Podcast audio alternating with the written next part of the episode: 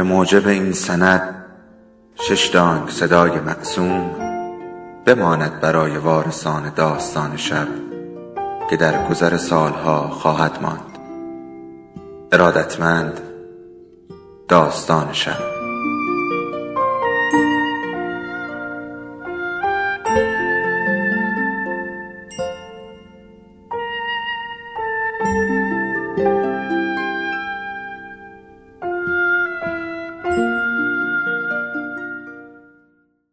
یکی بود یکی نبود.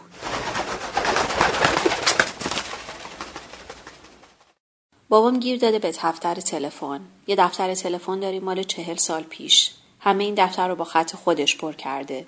یه عالم خط خوردگی داره. ترتیب الفبایی رو هم بعضی جاها رعایت کرده بعضی جاها رعایت نکرده. تازه بعضی جاها با اسم فامیل رفته جلو بعضی جاها با اسم کوچیک. به این دلیل بعضی اسما تکرار شده. یه بار با اسم فامیل یه بار با اسم کوچیک. توی تکراری ها نگاه می‌کنم. می‌بینم شماره تلفن ها با هم فرق می‌کنه. جلوی اسم فامیلی شماره است جلوی اسم کوچیکی شماره دیگه.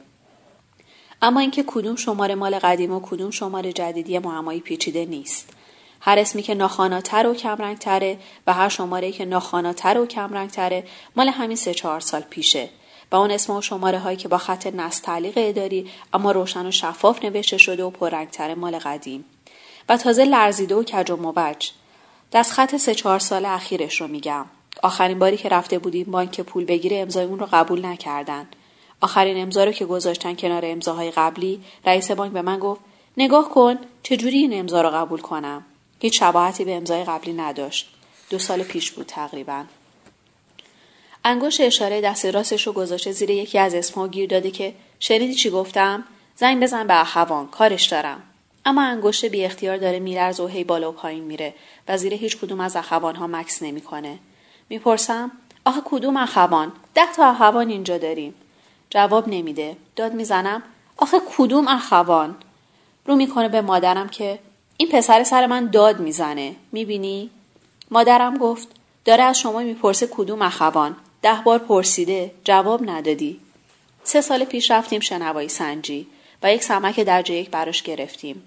بعد از همه آزمایش هایی که با یه دستگاه شنوایی سنجی آلمانی خیلی پیشرفته انجام دادیم چند تا سمک بهش پیشنهاد کردند که یکیش از همه گرونتر بود. تفاوت قیمت خیلی زیاد بود. دکتر دید که من جا خوردم گفت از این مدل فقط همین یکی رو داریم. آخرین مدل سمک توی دنیا. بابام تصمیم گرفت گرونترین و بهترین و آخرین مدلی رو که موجود بود انتخاب کنه. اما سه هفتم نکشید که از سمک برید و دیگه نمیگذاشت. گفت سمک لازم ندارم. هر کاری کردیم نمیگذاشت. می‌گفت نشنیدی چی گفتم؟ سمک نمی‌خوام. گوشه خودم مگه چشه؟ هیچ چیش نبود. فقط سنگین بود. بیشتر وقتا هم هیچی نمیشنید. ناشار بودیم داد بزنیم. و وقتی هم که داد می‌زدیم می‌گفت چرا سر من داد می‌زنین؟ به مادرم می‌گفت یه چیزی به این پسر بگو. آخه آدم سر پدرش داد می‌زنه. بعد اش توی چشماش جمع شده از محبت هایی که به من کرده بود حرف می‌زد. یکی یکی یادش میومد اون عصر جمعه که سر من شکست و ماشین هم نداشت و تا سر خیابون پیاده رفتیم و با تاکسی رفتیم بیمارستان اون دادی که سر مدیر و نازم مدرسه زده بود که چرا بهش خبر نداده بودن که من یک ماه بود که مدرسه نمی‌رفتم و اون بعد از ظهرهایی که می اومدم در مدرسه تعطیل که می شدیم و از دور مراقب بود که چی کار می کنم و با کی حرف می زنم و کجا میرم و به قول خودش مثل سایه تعقیبم می کرد. تا وقتی که خودش می‌تونست شماره بگیره کاری به کار ما نداشت. به هر کسی که دلش می‌خواست زنگ می‌زد. از روی دفتر تلفن و از بر. قوم و ها و همسایه ها، همکارهای سابق. هر وقت و هر ساعتی که دلش می‌خواست. صبح کله سحر بعد از ظهرها آخر شب داخل و خارج وقتی که می‌گفتم هیچ می‌دونی الان اونجا ساعت چنده به من چه که ساعت چنده دلش می‌خواست به یکی از دخترهاش زنگ بزنه به یکی از نوه هاش که توی سندیه گست و هیچ کاری هم نداشت فقط می‌خواست یک حال و احوالی بپرسه. هرچی می‌گفتم بابا الان وقت خوبی نیست. به خرجش نمی‌رفت که نمی‌رفت. به مادرم می‌گفت به این پسر بگو توی کار من دخالت نکنه. همیشه دوستش پای مادرم رو بکشه وسط و از داوری اون استفاده کنه. می‌گفتم بابا این بچه ها از صبح زود میرن سر کار. ساعت و هشت و نیم شب میخوابن. هشت و نیم میخوابه که پنج صبح بیدار بشه بره سر کار. الان یازده و نیم شبه. شوخی که نیست. اما این حرفها به خرجش نمی‌رفت. می‌گفت خیلی هم وقت خوبیه. یک شنبه ها ساعت هفت شب زنگ می‌زد که می‌شد ساعت هفت و نیم صبح به وقت اونها. می‌گفتم بابا این بچه ها در طول هفته هر روز کار می‌کنن. این آخر هفته می‌خوان تا لنگ زور بخوابن. می‌گفت دوباره تو دخالت کردی؟ خیلی هم وقت خوبیه. از همه گله می‌کرد که چرا نمیان بدیدنش و چرا هیچکس به سر نمی‌زنه. از روزگار شکایت می‌کرد از درد شکایت می‌کرد. از بیخوابی. چهار تا صندلی چرمی پشتی بلند چیده بودیم کنار دیوار روبروی تختش. اما این صندلی ها همیشه خالی بود. فقط من و مادرم می نشستیم روی این صندلی ها اون هم فقط نصف شبها که بیخوابی به سرش می‌زد و صدا می‌زد و اول صبحهایی که می‌رفتیم از خوابی دارش کنیم و کمک کنیم بشینه لب تخت و میز صبحانش رو حل بدیم کنار تخت و نگاهش کنیم تا شیر و اصلش رو بخوره و نون خشک و پنیر و گردویی رو که مادرم چیده توی بشقاب و چای کمرنگی که نیم ساعت پیش براش ریختیم و دیگه حالا ولرم شده هرت بکشه و بعدش هم قرص ها رو بخوره و دوباره بخوابه. به بابام گفتم حالا فرض کنیم همه نبیه ها ردیف نشستن روی این صندلی ها دارن نگات می‌کنن. فارسی که بلد نیستن. فوق فوقش یه سلام خشک و خالی که اونم پدر و مادر رو یادشون دادن. یک سلامی هم بکنن و بعد از سلام دیگه هیچ حرفی ندارن بزنن. توی اسکایپ یه سلامی میپرونن یه دست تکون میدن و میرن کنار. اما اینجا که باشن و دست سلام می‌خوای چیکارشون کنی؟ دو تا از چهار تا صندلی توی اتاق رو برداشتم بردم بیرون. گذاشتم توی حال. به مادرم گفتم همین دوتا صندلی برای اون اتاق بسته. مادرم گفت نبر بذار باشه همینجا. شاید به درد خورد. بابام هفتاد و دو تا پسر داشت و هنوز هم داره و هر کدوم از این پسر ها یک عالم دختر و پسر و نوا نتیجه داشتن و هنوز هم دارن. و یک زمانی همه توی این شهر ولو بودن و هنوزم هستند گیرم نصف بیشتر این پسرموها در قید حیات نباشن و نصف اون نصف دیگه هم رفته باشن تهران و رفته باشن خارج از کشور و از بچه ها و نوه ها و نتیجه ها هم نصف بیشترشون رفته باشن تورنتو و لس آنجلس.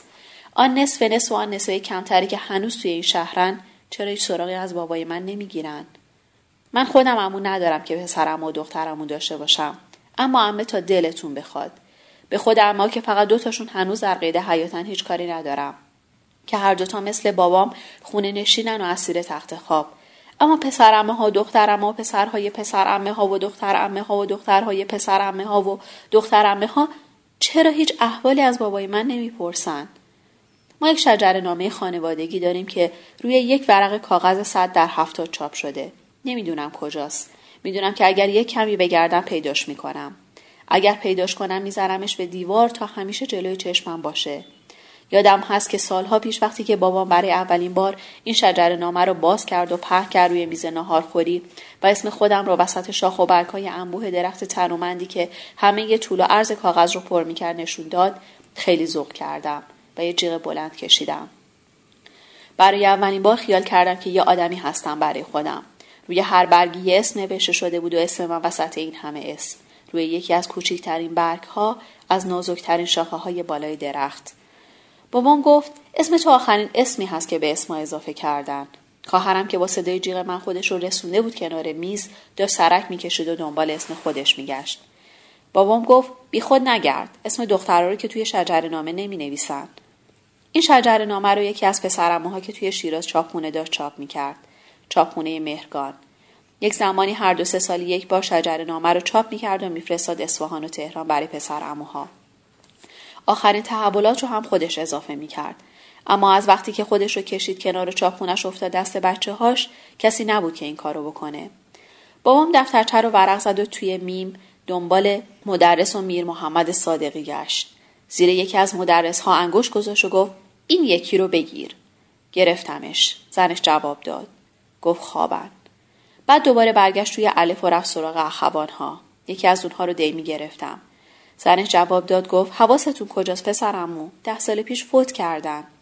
زن این اخوان دخترموی بابام بود. با این دخترمو شاید 20 سالی بود که هیچ حال و احوالی نکرده بود.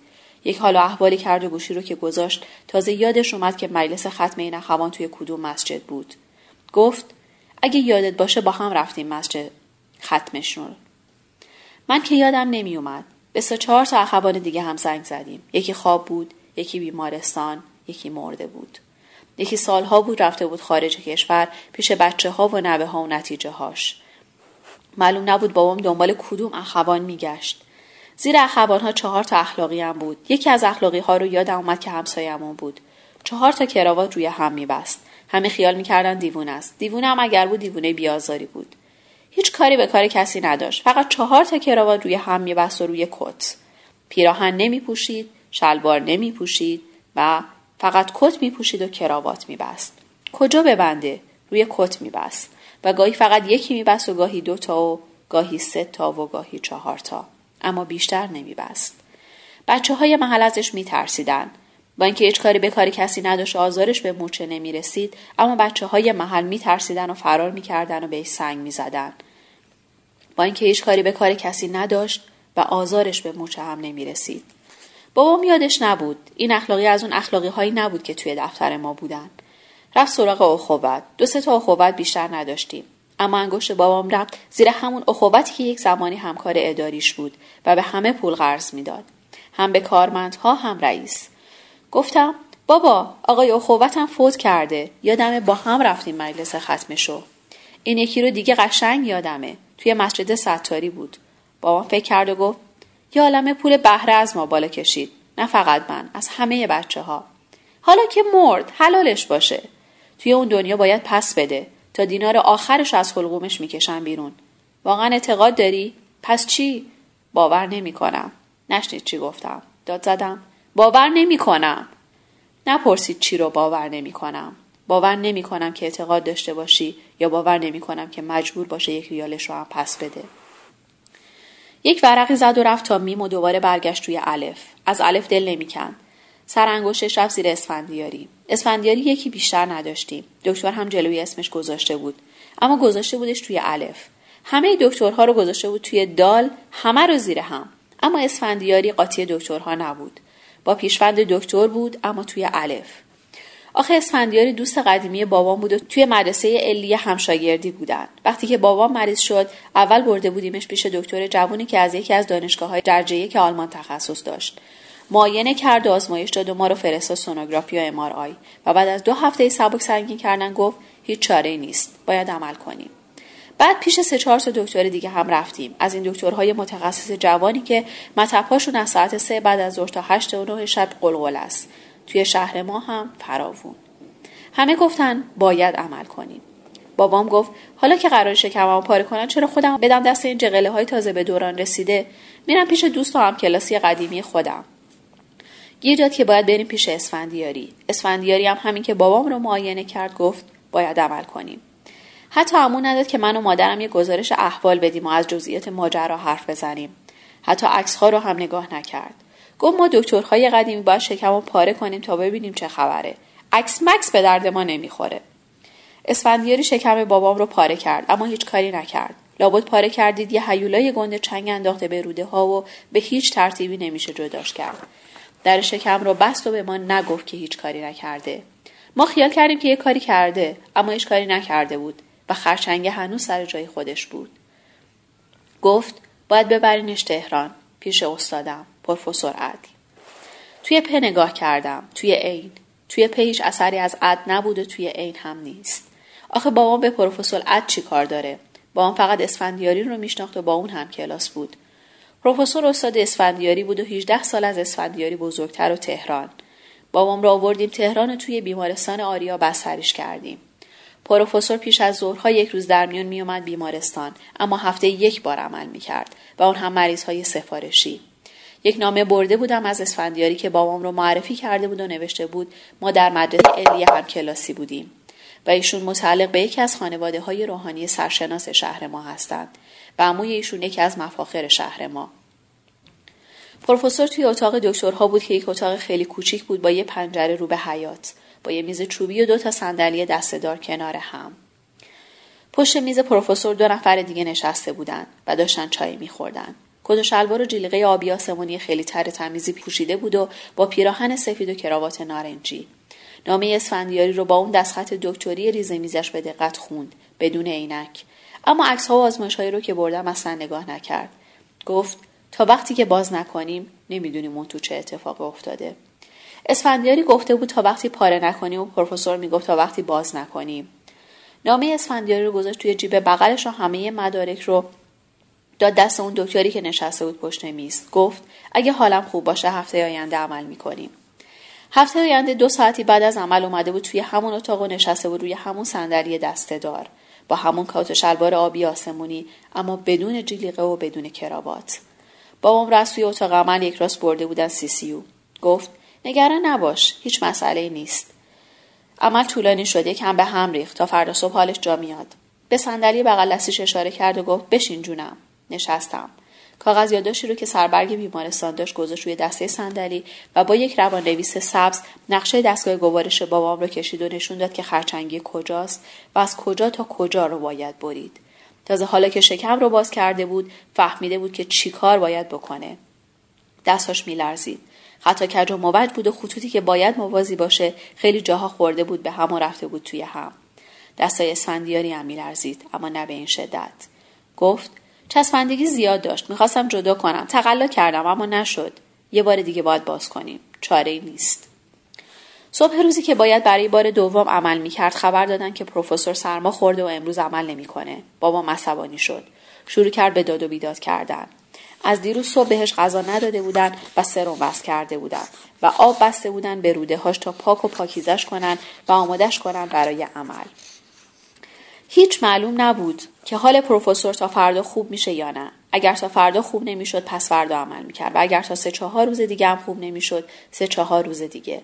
و توی این فاصله بابام نباید غذا می‌خورد و روده هاش باید خالی و پاک و پاکیزه میمون تا روز عمل. بابام گفت شما اینجا چی کار می‌کنی؟ اسفندیاری گفت می‌خواستم برم اتاق عمل کنار دست استادم بیستم ببینم چی کار می‌کنه. اما حیف که نشد. بابام گفت آخه چرا نشد؟ و شروع کرد به غر زدن که از دیروز صبح آب بستن به روده شد تا یک ساعت دیگه قرار بود بره اتاق عمل و تازه خبر دادن که پروفسور سرما خورده و نمیاد. اسفندیاری گفت خب سرما خورده دروغ که نمیگه. پریشب زنگ زد و پرسیده بود دوست منو کی عمل می‌کنید؟ و پروفسور گفته بود پس فردا صبح. پرسیده بود که آیا اجازه داره برای این عمل در کنار دست پروفسور بیسته و کمک کنه؟ کمک چرز کنم؟ تماشا کنه. و پروفسور اجازه داده بود. و دکتر هم به همین دلیل اومده بود تهران. اما از بد اقبالی پروفسور سرما خورده بود. از بد اقبالی شما از بد اقبالی من. مجبوریم صبر کنیم تا حالش خوب بشه. هر دو صبر می‌کنیم. شما اینجا من توی هتل. دولا شد و پیشونی بابام رو بوسید. بابام گفت آخه الان چه وقت سرما خوردنه؟ اسفندیاری خندید. نگاهی به من و مادرم انداخت که اون طرف ایستاده بودیم و نگاهش می‌کردیم. گفت سرماخوردگی خبر نمی‌کنه. دکتران می‌تونن مریض بشن. پروفسور هم می‌تونه مریض بشه. خدا رو که از من خیلی سالم تره یک سرماخوردگی جزی توی این سن و سال طبیعیه. مادرم پرسید ایشون چند سالشونه؟ اسفندیاری گفت 91 سال. سال 78 بود. اسفندیاری 73 سالش بود و بابام 77 سال. اسفندیاری گفت هیچ می‌دونین این آدم کیه؟ پدر جراحی ایرانه. وقتی که اون دست به چاقوی جراحی برد هیچ دکتری توی ایران جرأت این کار نداشت. سال 1318 60 سال پیش. فکرش هم نمیشه کرد. پزشک دربار بوده. چه ایبی داره که به خاطر یه همچین آدمی یکی دو روز انتظار بکشیم؟ با اسفندیاری رفتم توی راهرو و تا دم در بیمارستان. توی راهروی ورودی چند قدم مونده بود به در. یک تلفن عمومی دیواری بود. دم تلفن که رسیدیم پرسید سکه داری؟ یه عالم سکه توی جیبم بود. یه دفترچه تلفن اوراق از توی کیف چرمی بزرگش که دست راستش بود کشید بیرون و شروع کرد به ورق زدن. عینک کوچیک دست نازکی از توی جیب بغلش بیرون کشید و گذاشت به چشمهاش. با عینک هم درست نمی‌دید. دستش میلرزید و دفترچه داشت از لای انگشتاش لیز می‌خورد و میافتاد زمین. دفترچه رو داد دست من و گفت میشه میر میران و این تو پیداش کنی؟ دفترچه رو ورق زدم و رفتم توی میم. اسمها و شماره ها در هم و بر هم و پر از خط خوردگی. بعضی جاها خیلی درشت و تازه بدون ترتیب الفبایی. 20 مرتبه دفترچه رو از اول تا آخر زدم تا میر میران رو پیدا کردم. صفحه ها پر بود و بعضی اسما رو ناچار شده بود توی حاشیه بنویسه عمودی. از بالا به پایین. میر میرانم یکی از همین اسمای عمودی بود. گوشی تلفن دیواری رو برداشته بود گذاشته بود دم گوشش و انگشتهاش روی شماره گیر بود و منتظر بود شماره رو بخونم. شماره رو که گرفت یه قدم فاصله گرفتم. اما شنیدم داشت می‌گفت آقای میرمیران تشریف ندارن؟ کی تشریف میارن؟ یکی از دوستاشون هستم. بعدا زنگ می‌زنم. گفت میشه شهشهانی رو هم پیدا کنی؟ شهشهانی هم توی شیر نبود. توی دال پیداش کردم زیر اسم دکترها. شهشهانی هم خانه نبود. پرسید کی تشریف میارن؟ و باز هم اسم خودش رو نگفت. فقط گفت سلام برسونید. به سه چهار نفر دیگه هم تلفن زد. یکی دو تا جواب ندادن یکی دو تا هم گوشی رو برداشتن و گفتن تشریف ندارن. گوشی رو گذاشت روی تلفن و دفترش رو از من گرفت و گذاشت توی کیف. عینکش رو برداشت برش گردون توی جیب بغلش و رفت بیرون. توی پیاده رو چند قدم دنبالش رفتم. گفت عجیبه هیچ کس خونه نیست. بعد نگاهی انداخت به ساعتش گفت البته زیادم عجیب نیست ده صبح همه سر کارن. هتلتون کجاست؟ هتل چیه جانم؟ من هیچ وقت هتل نمیرم. خودتون گفتین هتل به بابام گفتیم. گفتم هتل که خیالش راحت باشه. دیشب هتل نبودین؟ نه. دیشب توی راه بودم. صبح زود رسیدم تهران. پس حالا حسابی خسته این. باید استراحت کنین. تشریف بیارین منزل ما. شما چند نفرین؟ در این لحظه که هیچکس خونه نیست اما ما چهار نفریم. به اضافه مادرم که این روزا پیش ما هستن میشیم پنج نفر. بابام هم که بیمارستانه. گفت نه خونه شما خیلی شلوغه. من باید برم یه جایی که خلوت باشه. یه دوستی دارم که تنها. زنگ زدم جواب نداد. نبود که جواب بده. الان سر کاره. یکی دو ساعت دیگه زنگ می‌زنم که از سر کار برگشته باشه. بازم سکه داری به من بدی؟ هرچی سکه توی جیبم بود در آوردم ریختم کف دست دکتر. گفت چه سکه داری؟ گفتم آخه این روزا همش بیمارستانم. هی باید این بر اونور زنگ بزنم. آره می‌فهمم. به خدا تعارف نمی کنم همین الان یه تاکسی دربست می‌گیریم میری منزل ما. نه. تو برو برگرد پیش بابا. دلواپس من نباش. آخه دیشب توی راه بودین. خسته میشین. ای بابا من شکارچی هم ورزشکارم. از بابات بپرس می‌دونه. تازه چند سال بود نیامده بودم تهران. یه گشتی هم برای خودم می‌زنم. خیلی ممنون که اومدین. بابام خیلی خوشحال شده از دیدنتون. گفت فردا هم میام. خدا کنه تا فردا حال پروفسور خوب شده باشه.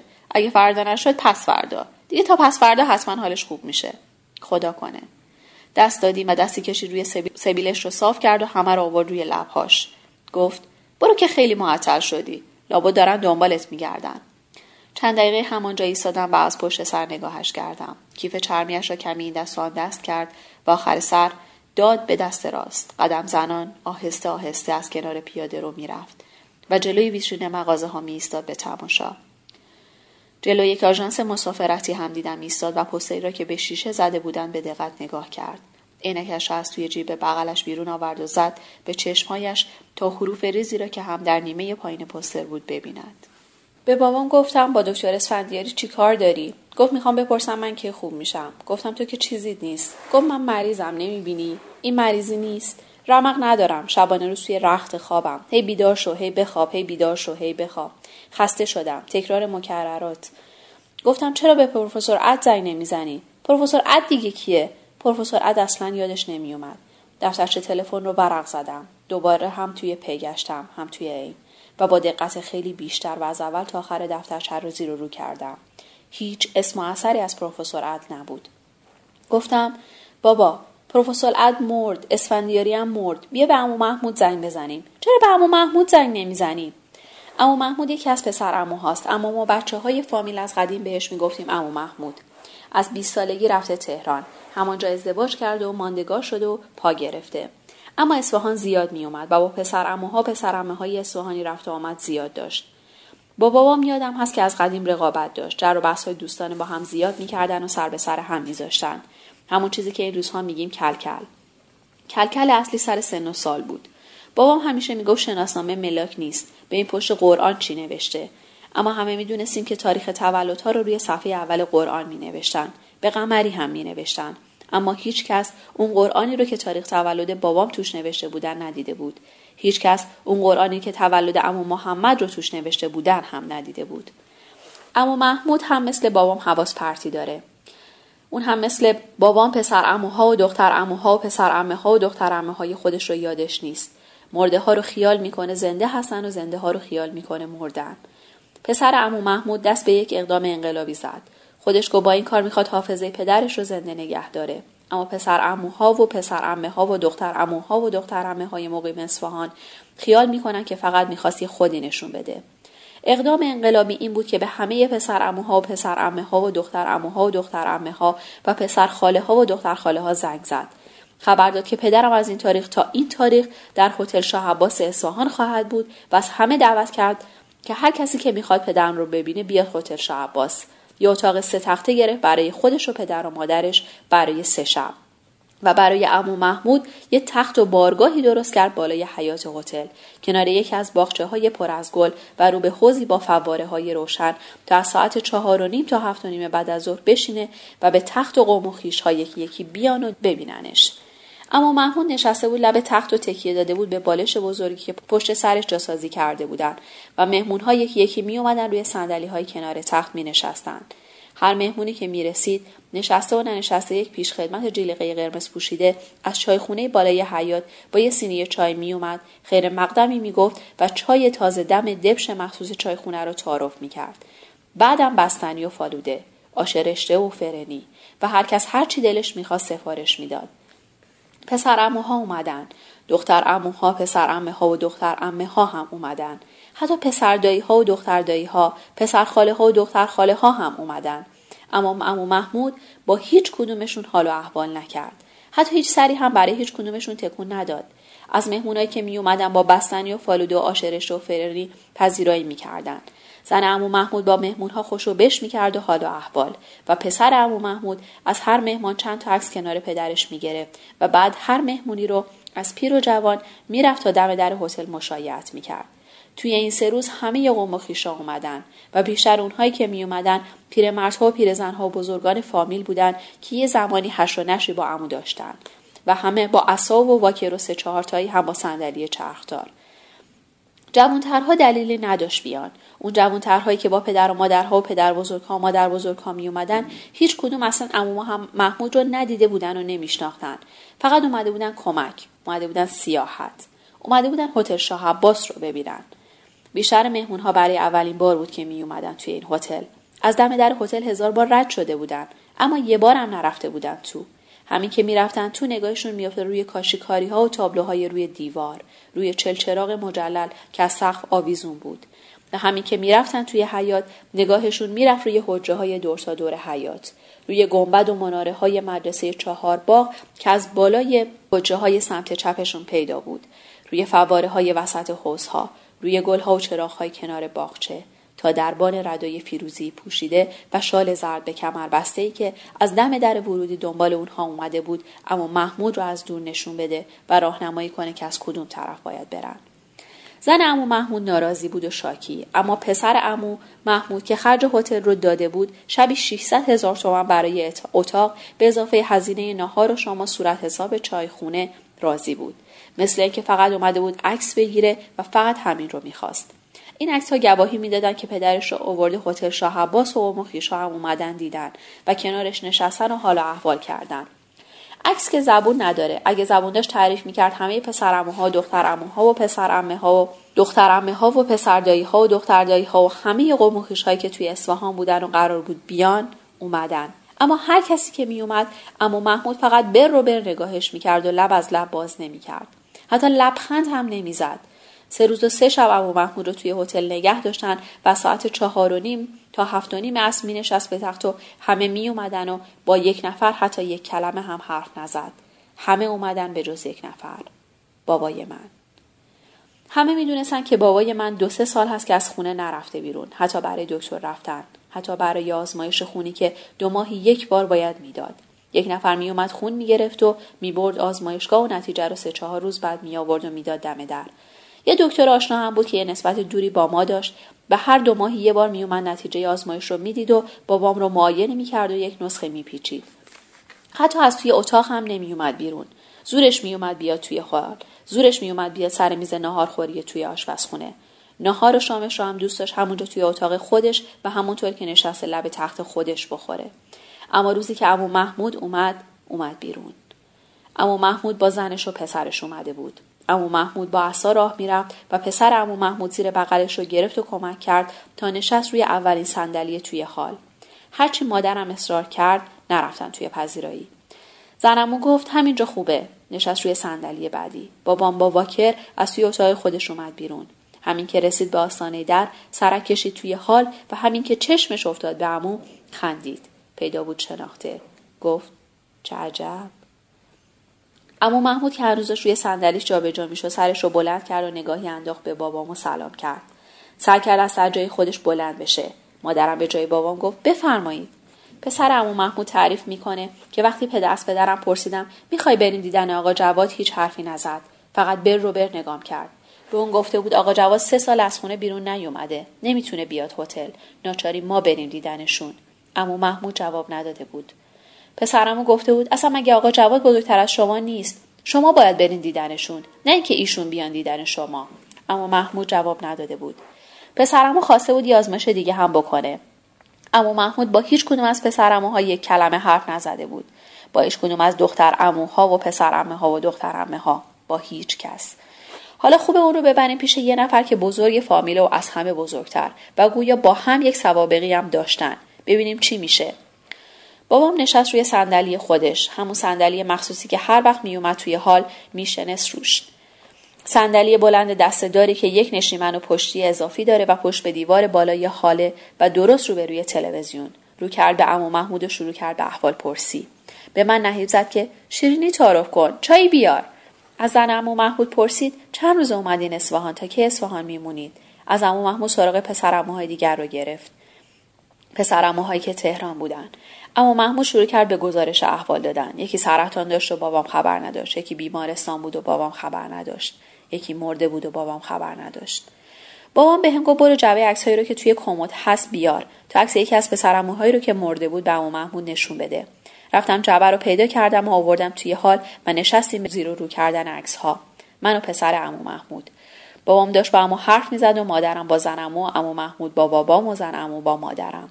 و من و پسر عمو کنار هم در حال دیدن عکس ها عکس بابا بزرگ من که عموی عمو محمود بود با امامه مشکی که تکیه داده به یک پشتی بزرگ روی قالیچه‌ای که کنار حیات پهن شده و دختر کوچولوی عروسک به دستی که کنار بابا بزرگ نشسته و سرش رو بلند کرده و داره به بابا بزرگ نگاه می‌کنه. بابا بزرگی که بابا بزرگ اون هم هست. بابا بزرگ که ما خیلی به ندرت میومد خونه ما. ما می‌رفتیم خونش. هر هفته می‌رفتیم. همه فامیل می‌رفت پسر اموها و پسر امه ها دختر اموها و دختر امه ها با همه بچه ها و نوه ها و نتیجه ها جمعه ها نهار می‌دادن. یک سفره سفید دراز پهن می‌کردند توی اتاق پنج دری که از این سر تا اون سر اتاق می‌رفت.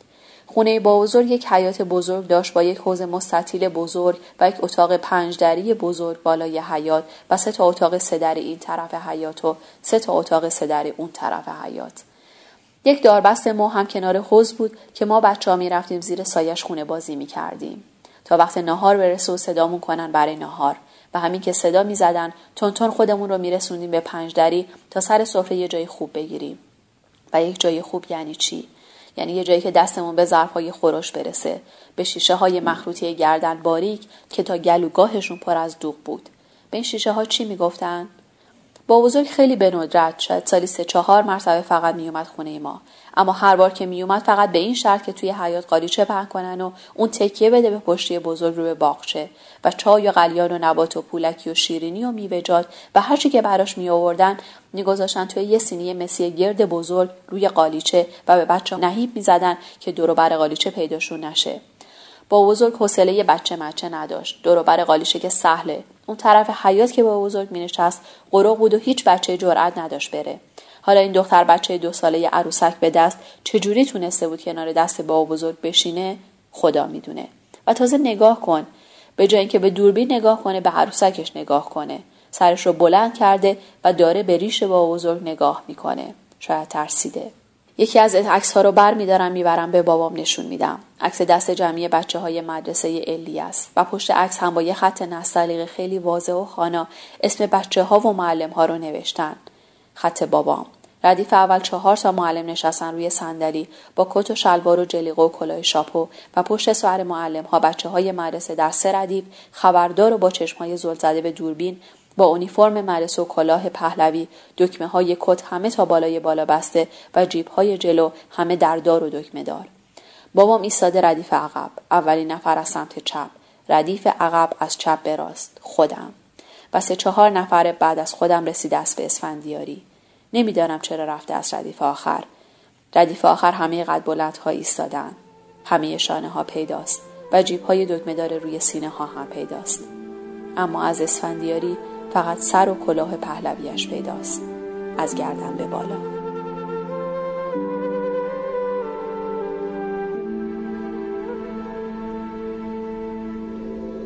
داستان شب بهانه است. برای با هم بودن دور هم نشستن شنیده شدن.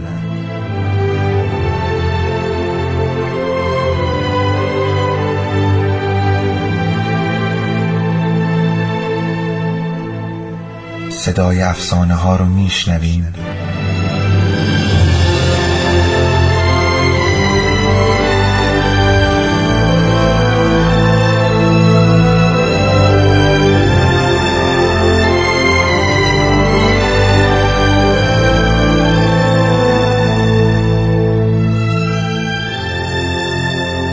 شبتون